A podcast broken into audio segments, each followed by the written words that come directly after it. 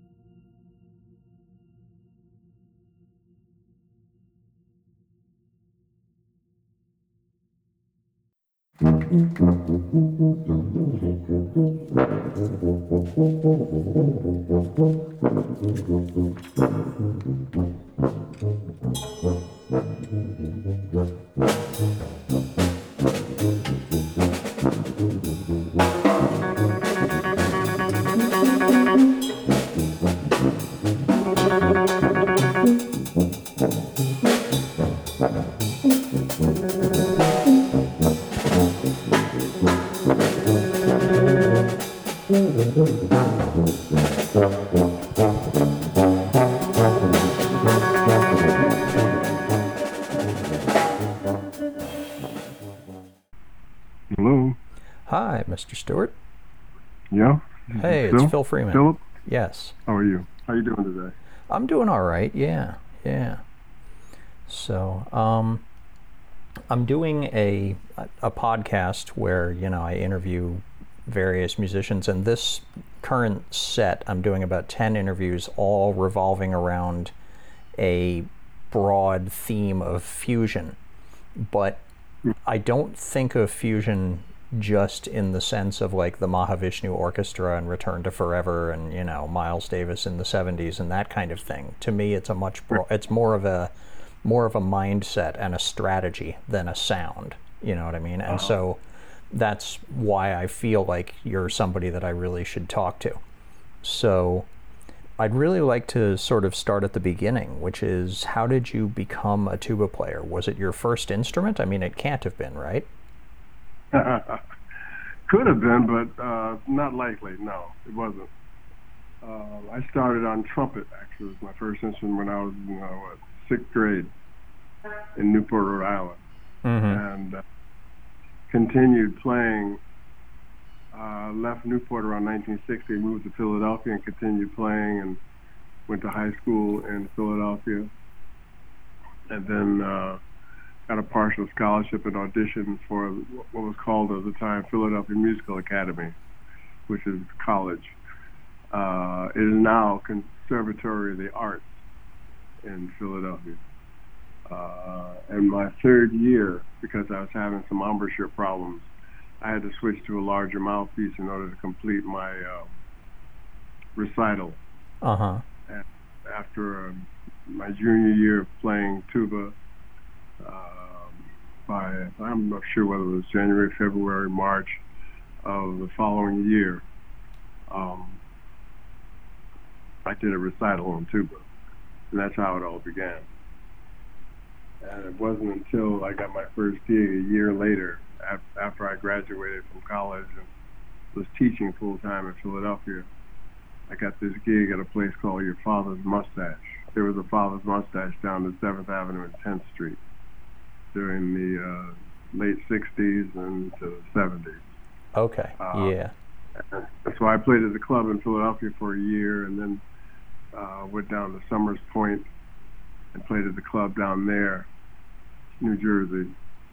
And then coming back to uh, Philadelphia in September, the uh, owner of uh, Your Father's Mustache, which there was a chain of them, Chicago, New Orleans, uh, Philadelphia, New York, uh, he asked me to come and play on weekends at the club in New York, which is like cool.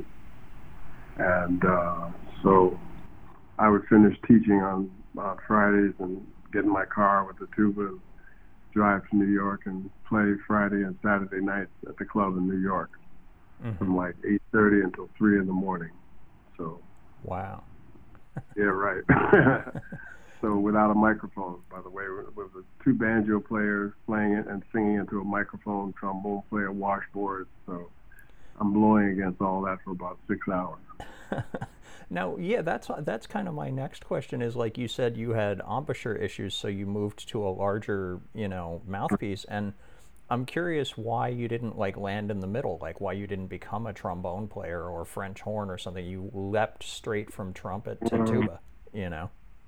Um, it, it's just too close, and and I had to go to something that that really trained new muscles. Mm-hmm. You know, I had to go something that so I wouldn't be anywhere close to those muscles that were had muscle memory of doing things wrong. So I just went to uh, a larger mouthpiece and and uh, was able to uh, use the experience of having played already to to train new muscle, and was able to do uh, not such a very difficult graduation recital, but it was a recital nevertheless. Yeah, yeah. And what can you describe that sort of from a player's perspective like what you're what you have to do differently to play the tuba versus you know is it is it capable of the same kind of subtleties that a trumpet or a trombone is capable of oh sure oh sure once you're able to you know educate your your lips to do it i mean it certainly is capable of all sorts of things it's a pretty miraculous instrument you just have to stick around long enough to be able to figure out how to do it. Uh, mm-hmm. You know. mm-hmm.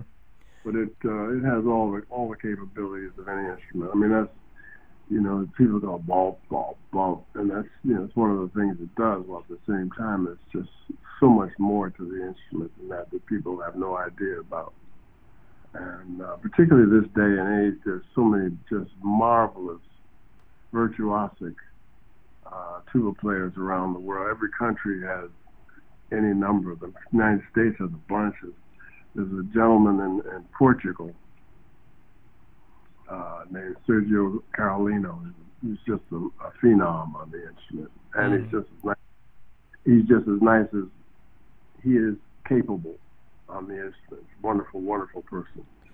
Uh, Michel like... In Paris. Just, just marvelous players all over. I feel like the instrument's profile has been raised just a little bit in the last couple of years because of uh, Theon Cross from London, who's part of this group Sons of Kemet and also records stuff under his own name. Are you familiar with his? Well, I mean, he continues. He continues the process of raising, raising the uh, uh, uh the visuality of it, how visual the instrument is. Uh, but uh, he's but in the long line of super players that have been doing that, starting from Ray Draper and, and Howard Johnson, myself, and then Joe Daley, Dave Bargeron. These are, you know, these, these are all precursors to his great playing. Mm-hmm. So it's, it's a it's a process. You know, it's a process that that leads us to where we are now. Yeah. Of which he's he's certainly one of the most recent uh, um, contributors. Yeah.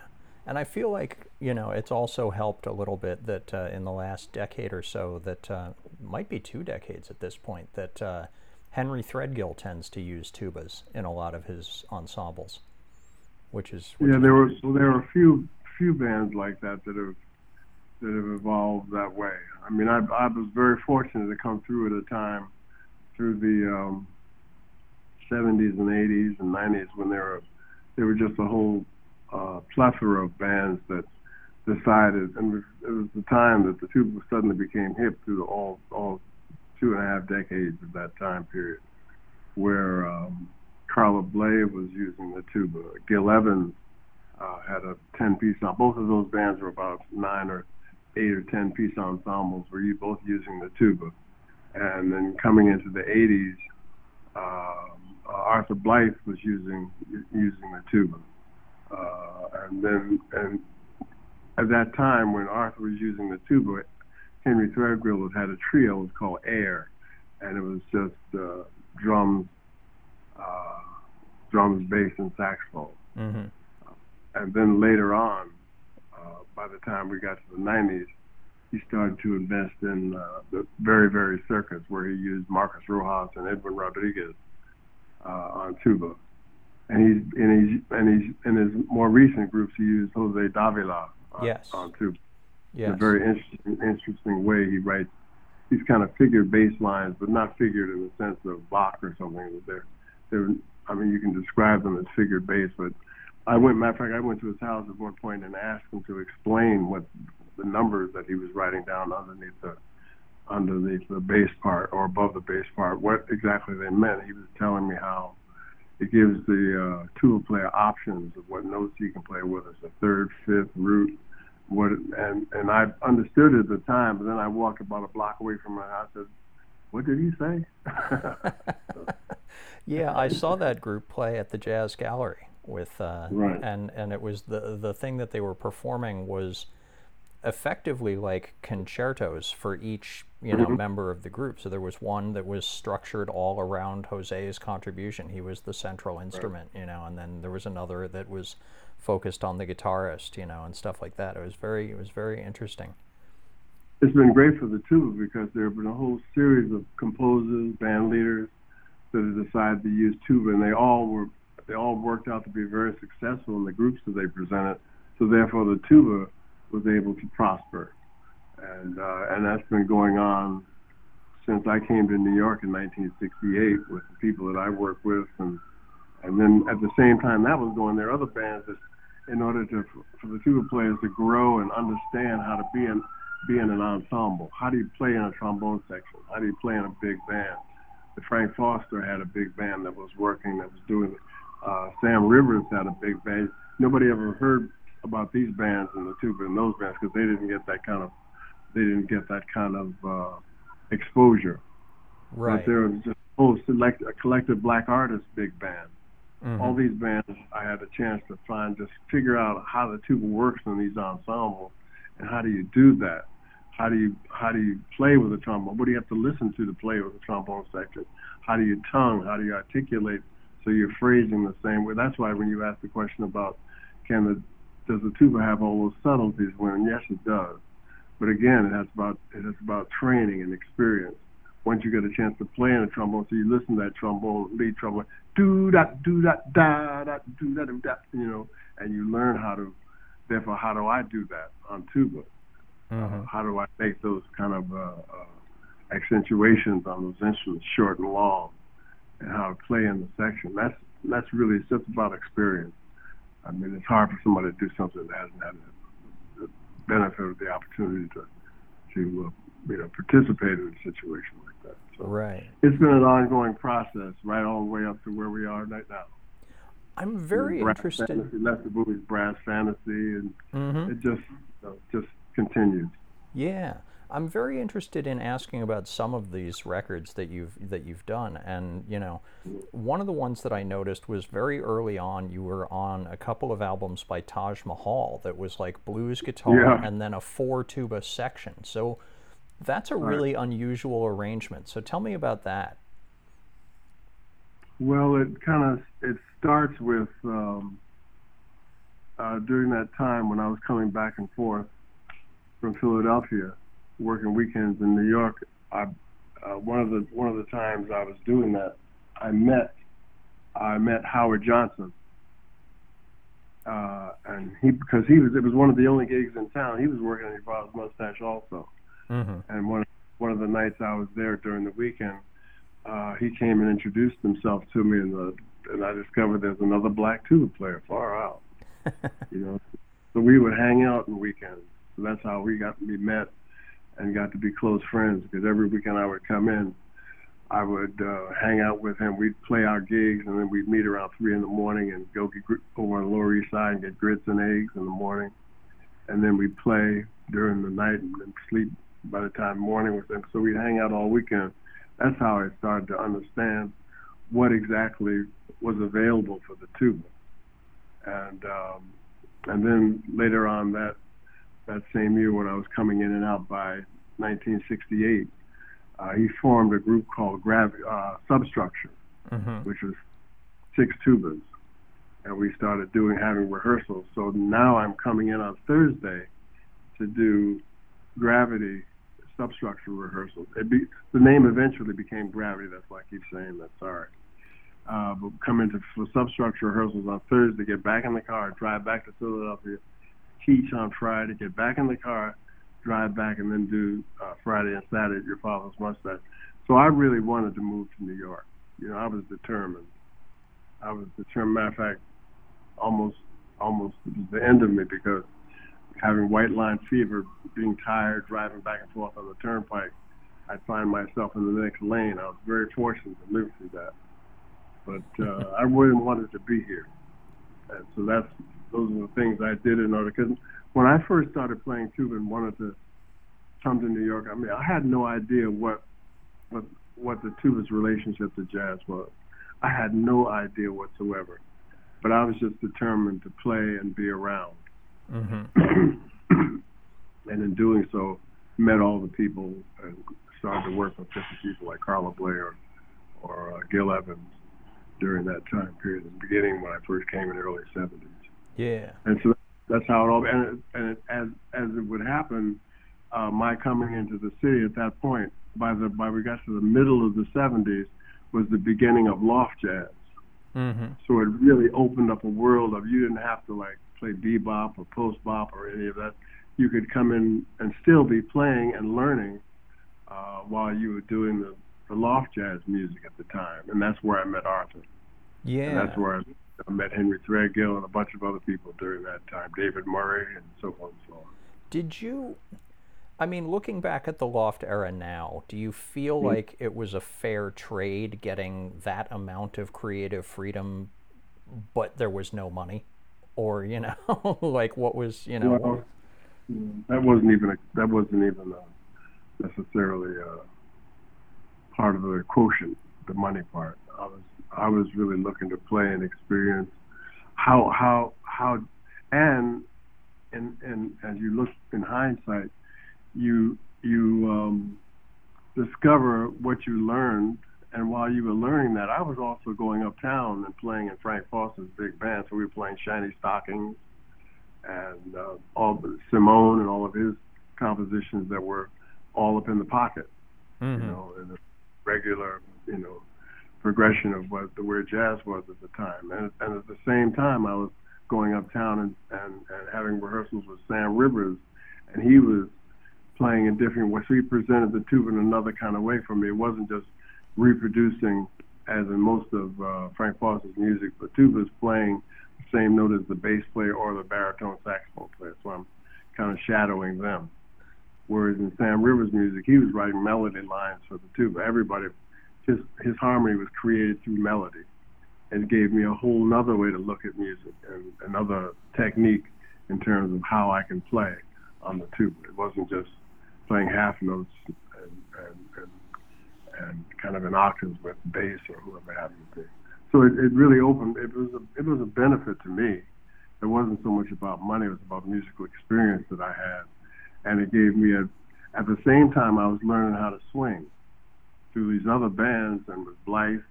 I was learning how to swing while at the same time I could come to the music from a different place while understanding how to swing and how to be part of what was quote unquote jazz at the time, you know. Yeah. So Yeah. it was a benefit to me having nothing to do with the finance. The finance was to come. You know.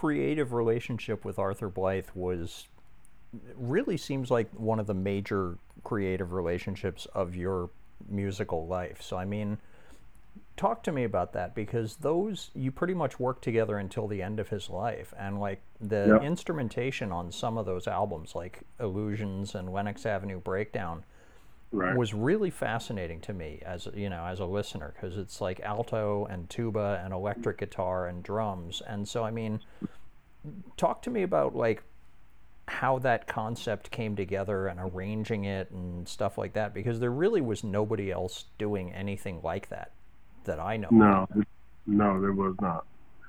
Um, it was Arthur's. It was all Arthur's idea. I mean, he and I worked together before he put that band together. We were in Gil Evans' band. That's how we met. okay Uh, and we were in Gil Evans' ensemble, when- but before it started traveling in the in the late '70s. Um, and by like '76, I went to Europe.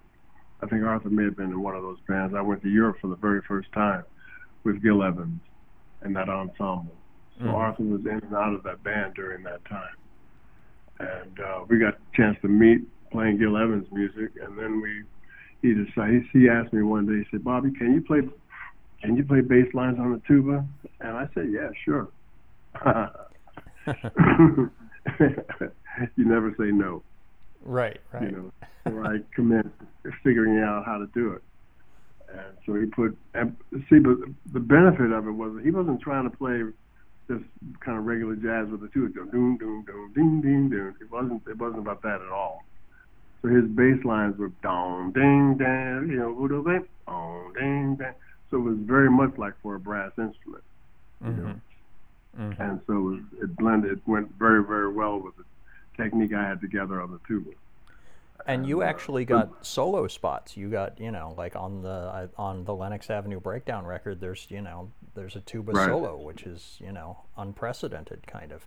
Really, really, absolutely. No, he's he was very generous, absolutely very generous, and the, and and it made us all listen differently too. That band, with I'm playing with a cello player and a guitar player. It's not now, and they took turns. They had to listen differently because they had to figure out who's playing the chords, when and where, and uh, what. Now, how do I blend with the two of these people doing that? And how to, you know, so we had to figure out all new relationships. It wasn't just like uh, a trio, regular trio, or regular quintet or quartet. You had to really understand and and renegotiate the the lines of of, of cooperation in those in our ensembles because that we couldn't look back and listen to somebody else that didn't exist before that. Mhm. So it uh, really made you listen with open and new ears. This was great. This was great. Op- this a great uh, experience and opportunity. I mean, uh, uh, the next next the next bands that came together that were doing that that had to listen a different way were Threadgill's band. When he had two tuba players, they had to figure out there was a guitar and in that band they had to figure out well how do we do this together? They had to figure that out. I've never really sat down and talked to them about that, but that's I'm sure they had to work that out. And with Jose Davila playing with two guitar players, I think it's two guitars in the group that Jose plays with, Yeah. if I yeah. remember correctly. Yeah.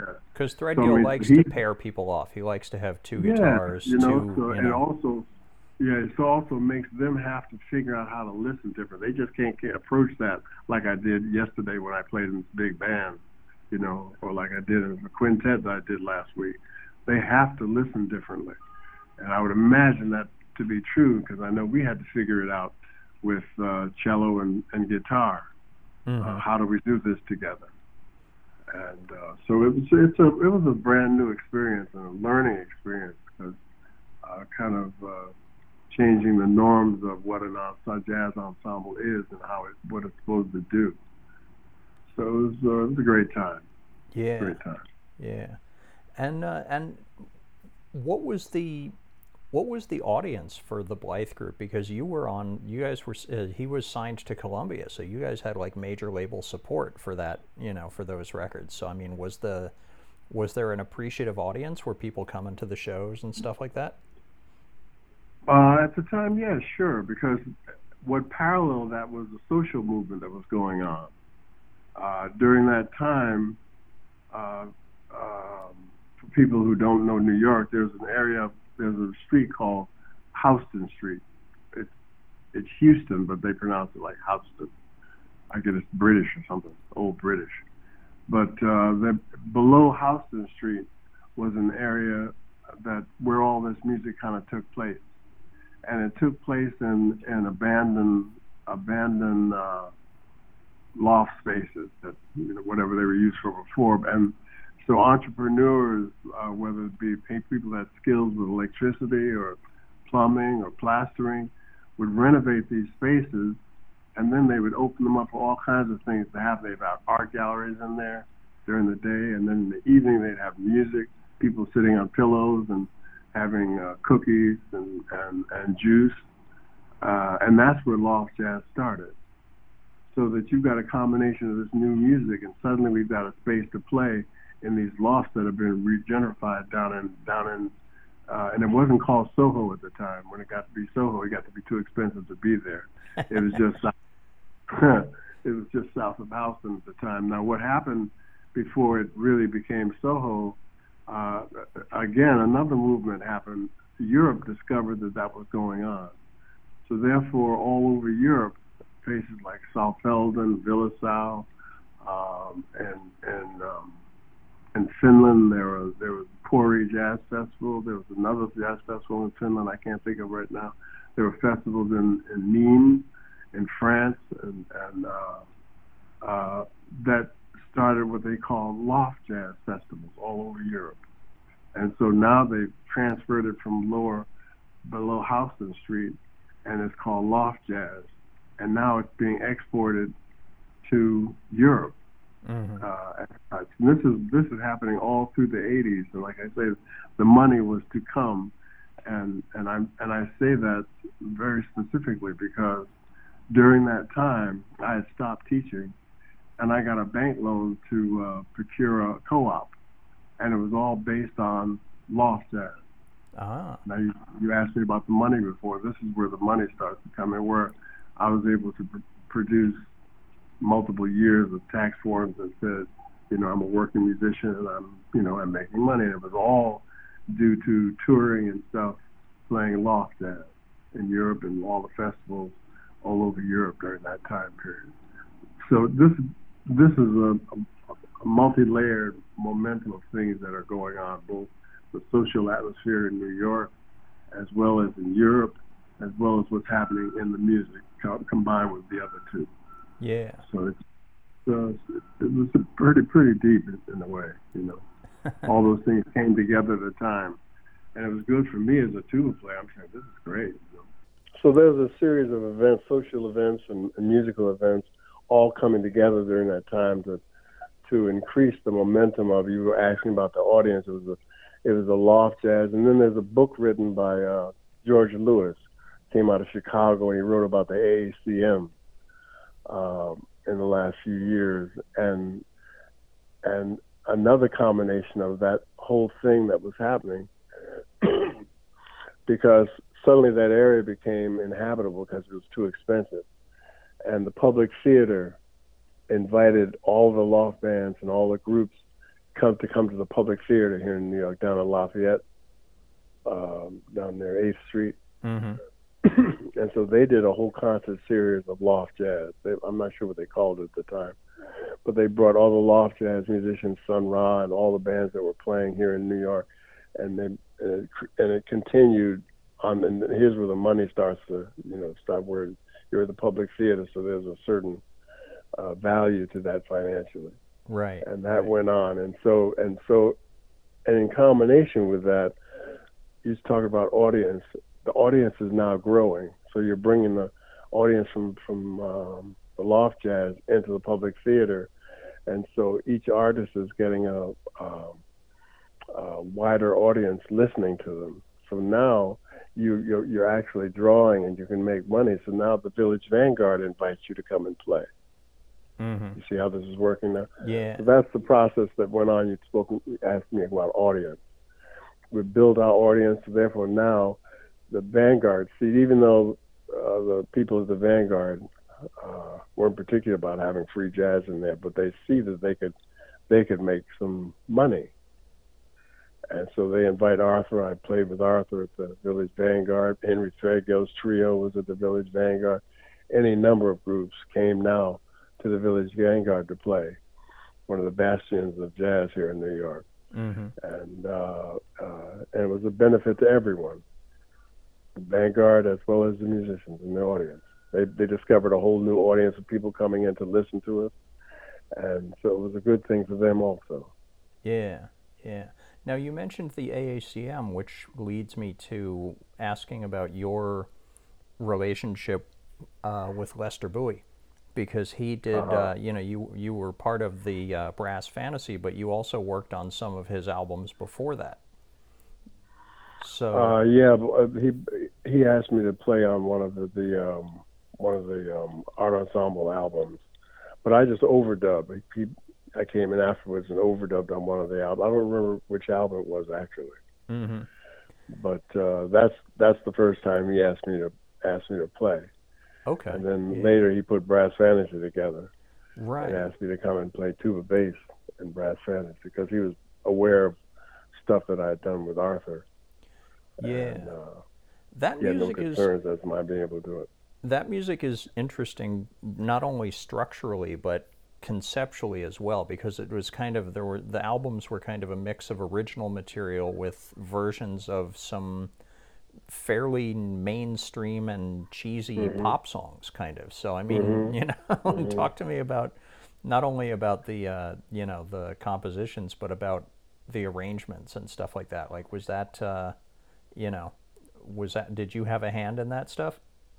Well, I one of my compositions was performed was recorded on the first album that we did, but after that he did tunes like um, uh, things from uh, back from Jimmie Lunceford, Three for the Festival, and he did um, he did My Way, you know, and and he did um, some Billie Holiday Billie Holiday uh, uh, well-known songs.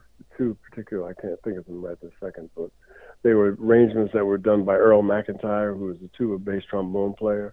He works in the um, uh, he works in um, the Mingus Big Band now. Oh, okay. Uh, also done by Steve Turre, trombonist. mm-hmm. Uh, uh, a lot of the uh, arrangements were done by him. Another one was E.J. Allen, was the trumpet player in the band at the time. So a lot of the people in the band did those arrangements, and he just he took tunes that were uh, use your word cheesy, but he transformed them so they were. You listen to them, they don't feel like that at all. You know, where he just uh, created them like the song "My Way." He did it his way, so it became very personal became very personal the way he presented those songs. So again, it's a mixture of what you know regular jazz would be, along mixed in with what what Lester Bowie is, Bowie is, and what he does with Art Ensemble of Chicago. Mm-hmm. And he combines those two things so it becomes personal, and it's no longer cheesy by any stretch of the imagination. Yeah, I think that's kind of what's fascinating about Mhm. so much of the of those you know that era is the the implication that you know anything is wide open that any material can be you know Absolutely. elevated or made artful or whatever you know There you that- go. It's what you make of it, right? yeah, yeah, exactly. It's sort of like, you know, I had a discussion, you know, one time with somebody talking about like what is, you know, what is art, you know, and the real answer is that anything made with artistic intent is hmm. art. you know. like uh, with all the with all the some of the very abstract things we did with Arthur Blythe, we also recorded Jitterbug Waltz. Mhm. You know, we also recorded uh, with Claudina Mina Myers on organ, just a closer walk with thee. You know, so we did it. You kind of take those songs and you and you put your musical experience and, and, and, and interpretation on them, so they become personal. You know, they're just not like some song we choose to do. Yeah, yeah, she's uh, she's someone who's kind of fascinating in that way because she really does approach material, you know, and very quote unquote traditional material or like old gospel songs or things, things that the culture as a whole seems to have moved past, you know, Right. and then and then her thing is kind of saying, no, don't keep moving. No, there's there's something here that's right. that's worth Right. that's worth paying attention to. You just you need to just move your position, so therefore it suddenly looks differently. You know, move to the side of it or to the you know that corner of it, and it looks totally brand new. I mean, she has even a, a new way of scatting. She has a, a whole other way of scatting that sounds like uh, coming from Africa more than any, more than it does from Ella Fitzgerald, but it's still scatting nevertheless. Mm-hmm. You know. There was a uh, there was also a live record that you did with uh, where Brass Fantasy and the Art Ensemble played together as one large group. What can you what can you tell me about about that gig? I remember that we were we were in Japan and watching one of the um, what's the fighter's name that bit the other fighter's ear? Oh, Tyson. Tyson. Yeah. We were watching one of the heavyweight fights with Tyson and, and the British guy that he fought when the British guy knocked him down. Huh.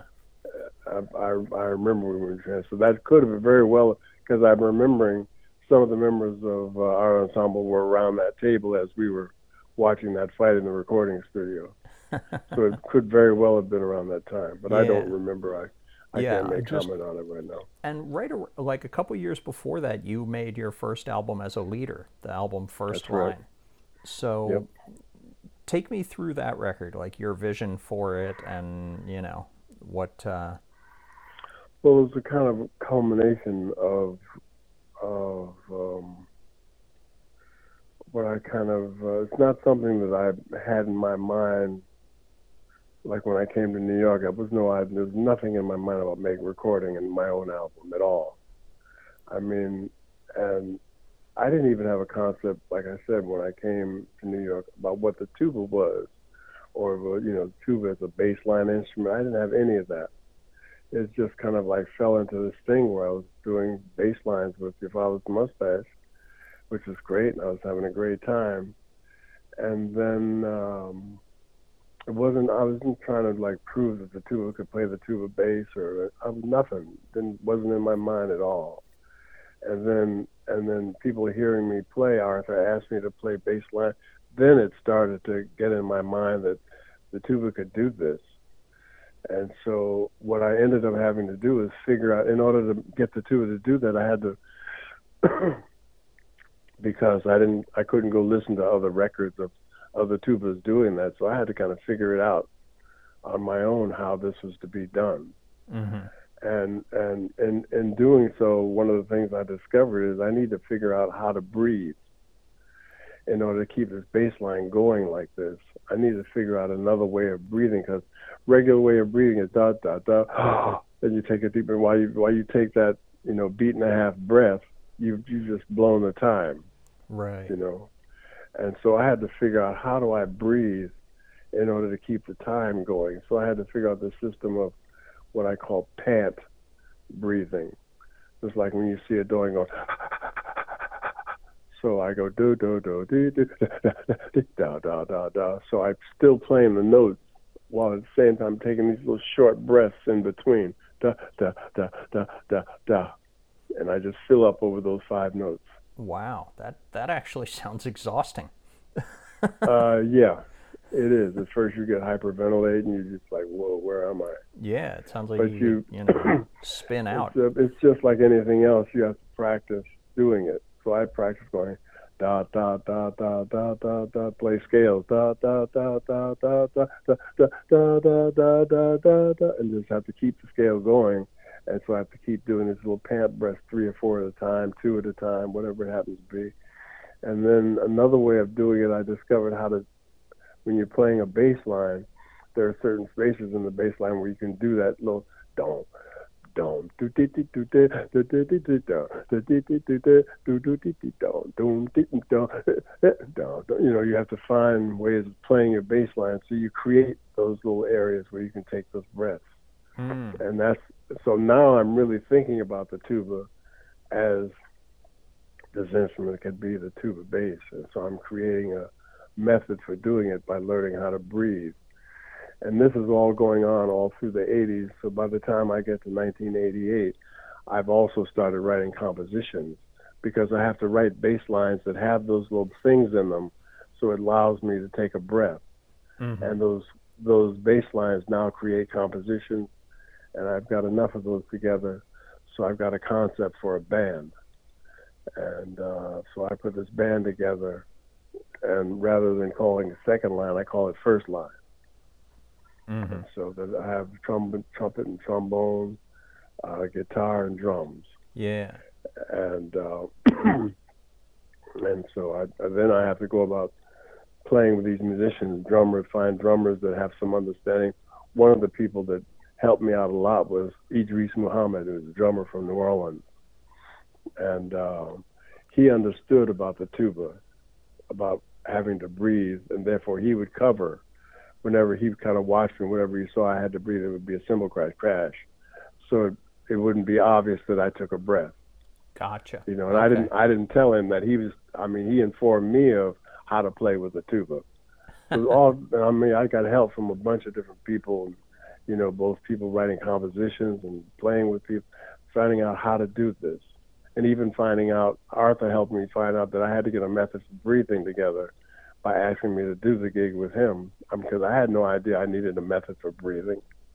Mm-hmm. You know?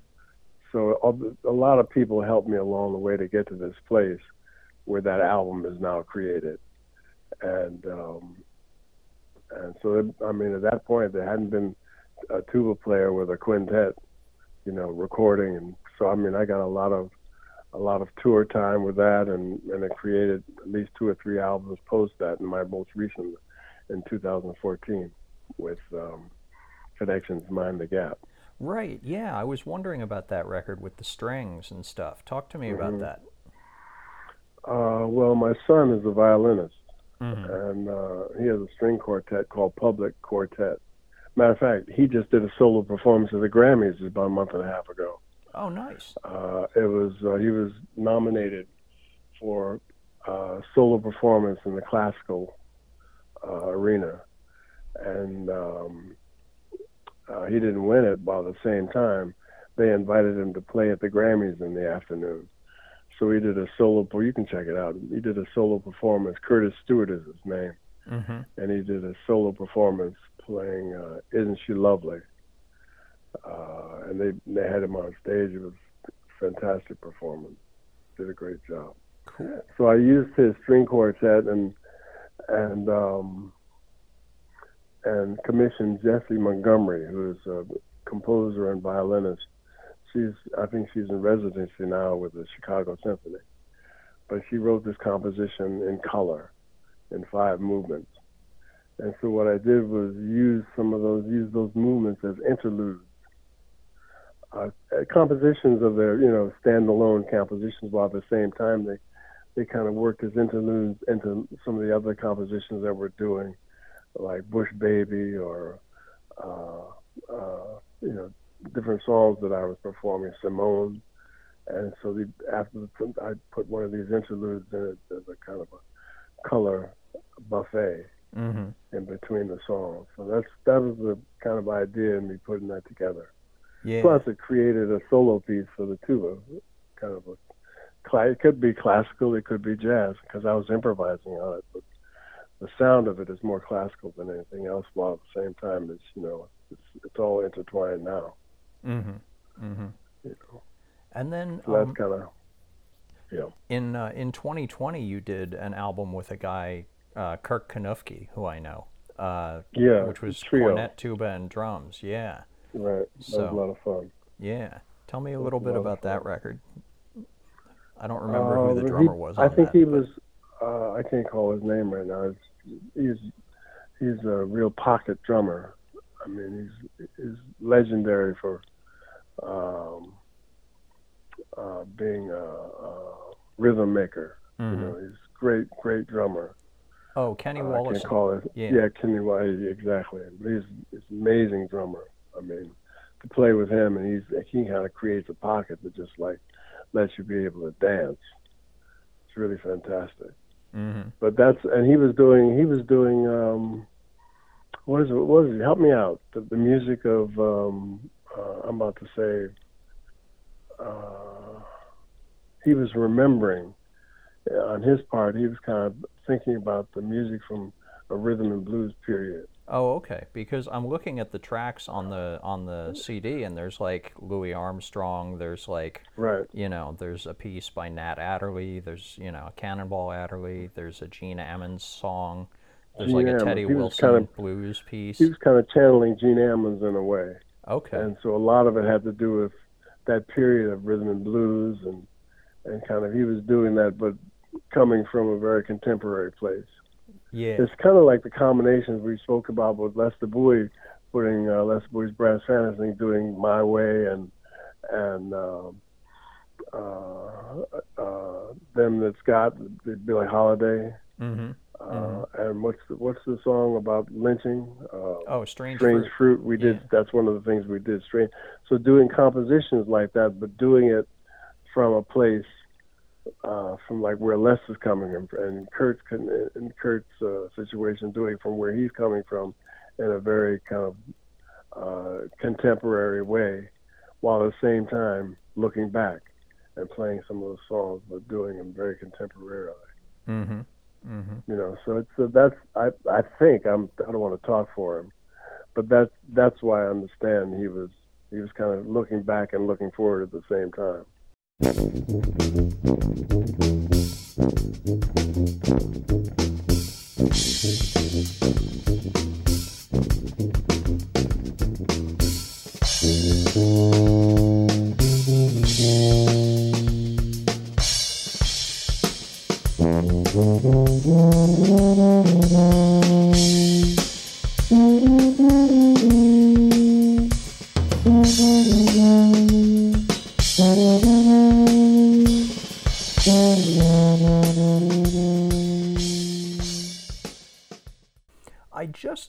noticed that uh, the the postcards label has Uh, yeah, reissued your album Then and Now.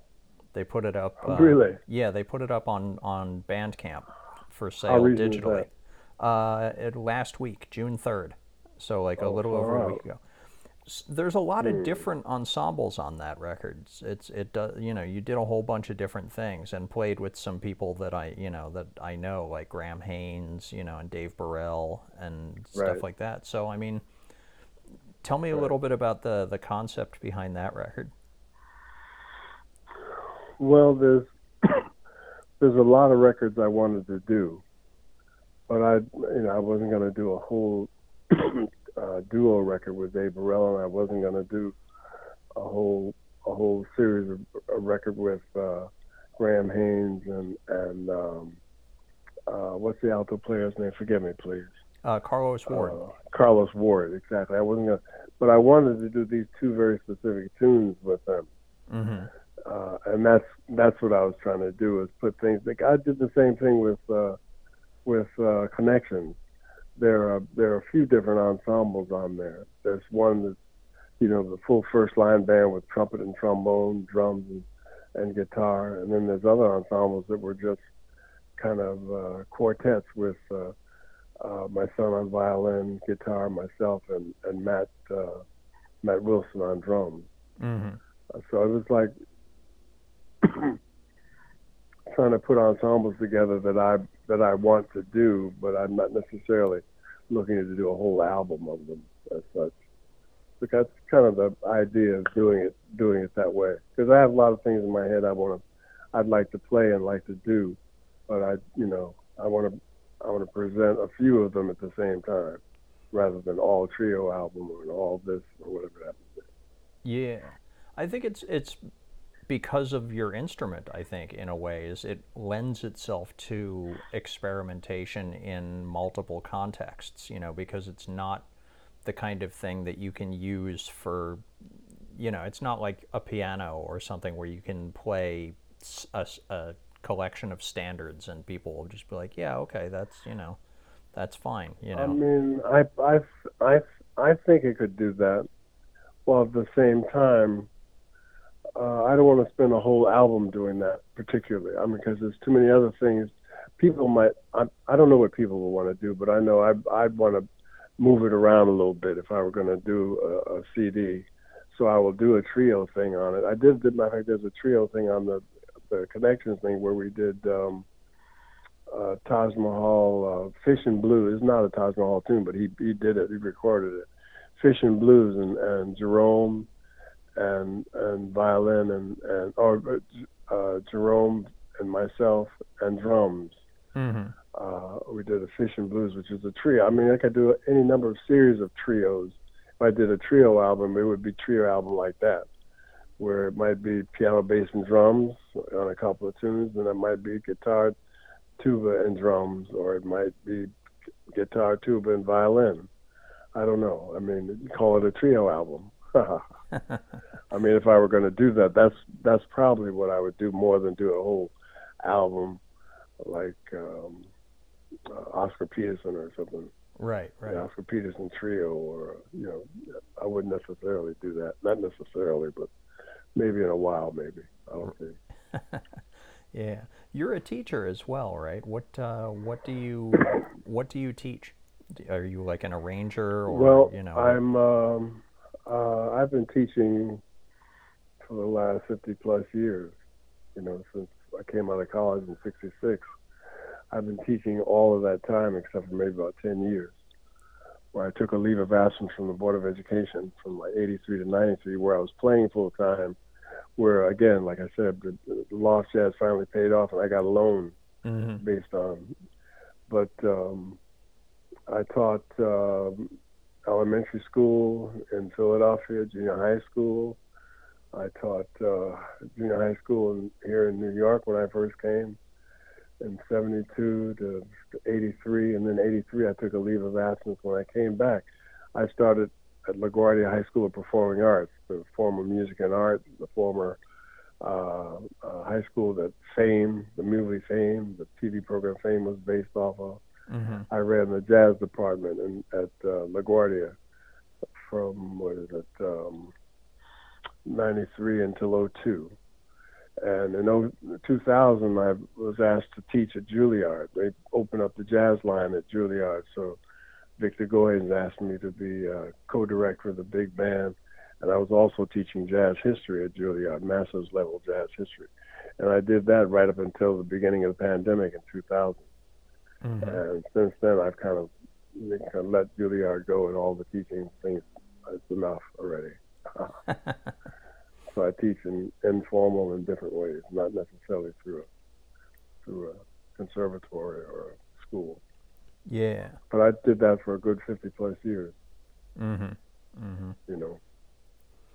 Thank you so much for talking to me, sir. This has really been fascinating because I find, you know, it, I like I say, I love those records with Arthur Blythe so much, Mhm. you know, and and just the you know the the work that you've done in in a bunch of different contexts is is just you know like expanding the horizons for the tuba, you know, and so you know, and, and combining things in so many different ways, you know, which leads to the Mhm. discussion of, you know, fusion that I was talking about. So, Right. Exactly. yeah, I mean, So another kind of fusion. You're right. That's where you started the conversation. It's absolutely a different kind of fusion, yeah, but in the fusion nevertheless.